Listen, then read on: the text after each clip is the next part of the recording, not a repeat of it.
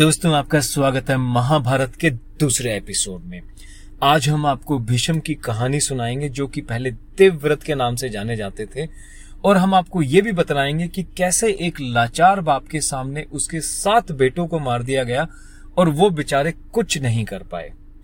दोस्तों, शुरुआत होती है पाँच हज़ार साल पहले एक हस्तिनापुर के करके राजा होता था, जिसके राजा शांतनु थे।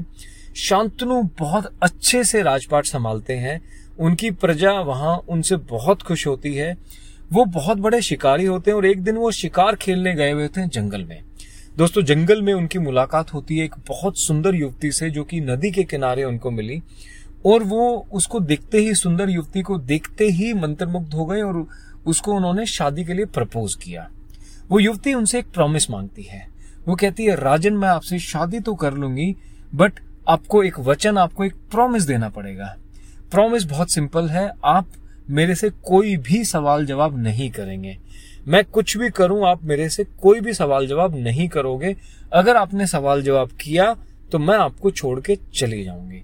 दोस्तों, आज की डेट में ऐसा वचन देना बहुत ही मुश्किल होता है और अमूमन हम लोग ऐसा वचन आज की डेट में दे ही नहीं सकते। बट क्योंकि वो पुराना जमाना था, शांतनु ने वचन दिया, उसके बाद उनकी शादी हो गई। दोस्तों, शादी के बाद एक्चुअल प्रॉब्लम स्टार्ट होती है। उनका पहला बेटा होता है। जैसे ही पहला बेटा होता है, वो रानी उस बेटे को लेती है और वो नदी में ले जाके उसको डुबो देती है, मार देती है।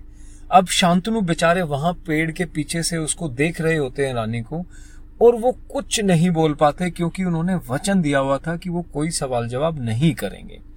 दोस्तों, यहाँ से मुसीबत बढ़ती जाती है, बढ़ती जाती है और दोबारा से इतिहास और हिस्ट्री दोबारा दोहराती है अपने आप को, जब उनको दूसरा बेटा होता है। जैसे पहले बेटे की हत्या की थी रानी ने, ऐसे ही रानी अपने दूसरे बेटे को पैदा होते ही मार देती है नदी में डुबो के। और दोस्तों, एक के बाद एक एक के बाद एक, रानी अपने सात बेटों को मार देती है।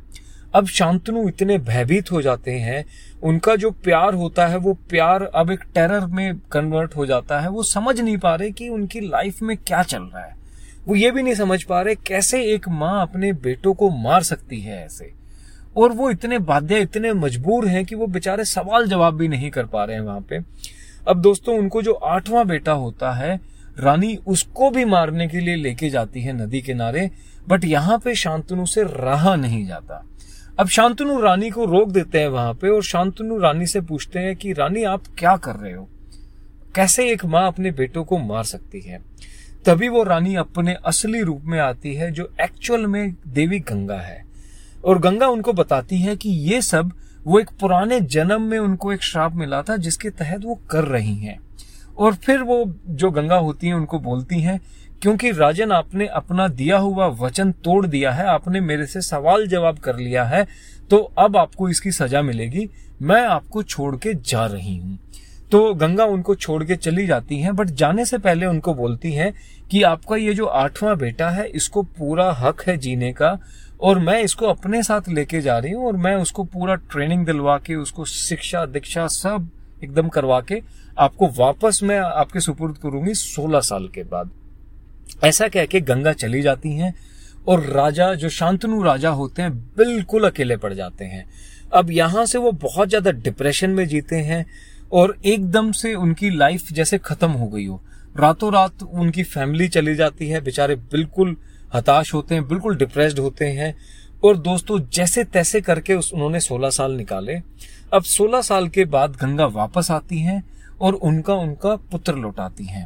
उस बेटे का नाम होता है देवव्रत। दोस्तों देवव्रत एक एक योद्धा जिन्होंने जो ट्रेनिंग ली है जिन्होंने जो शिक्षा ली है वो बेस्ट टीचर से लिए जो वर्ल्ड के बेस्ट टीचर्स हैं उनसे उन, उन्होंने शिक्षा ली है। उन्होंने धनुर्धर विद्या खुद परशुराम जी से सीखी उन्होंने जो वेदों का ज्ञान है खुद बृहस्पति देव से सीखा।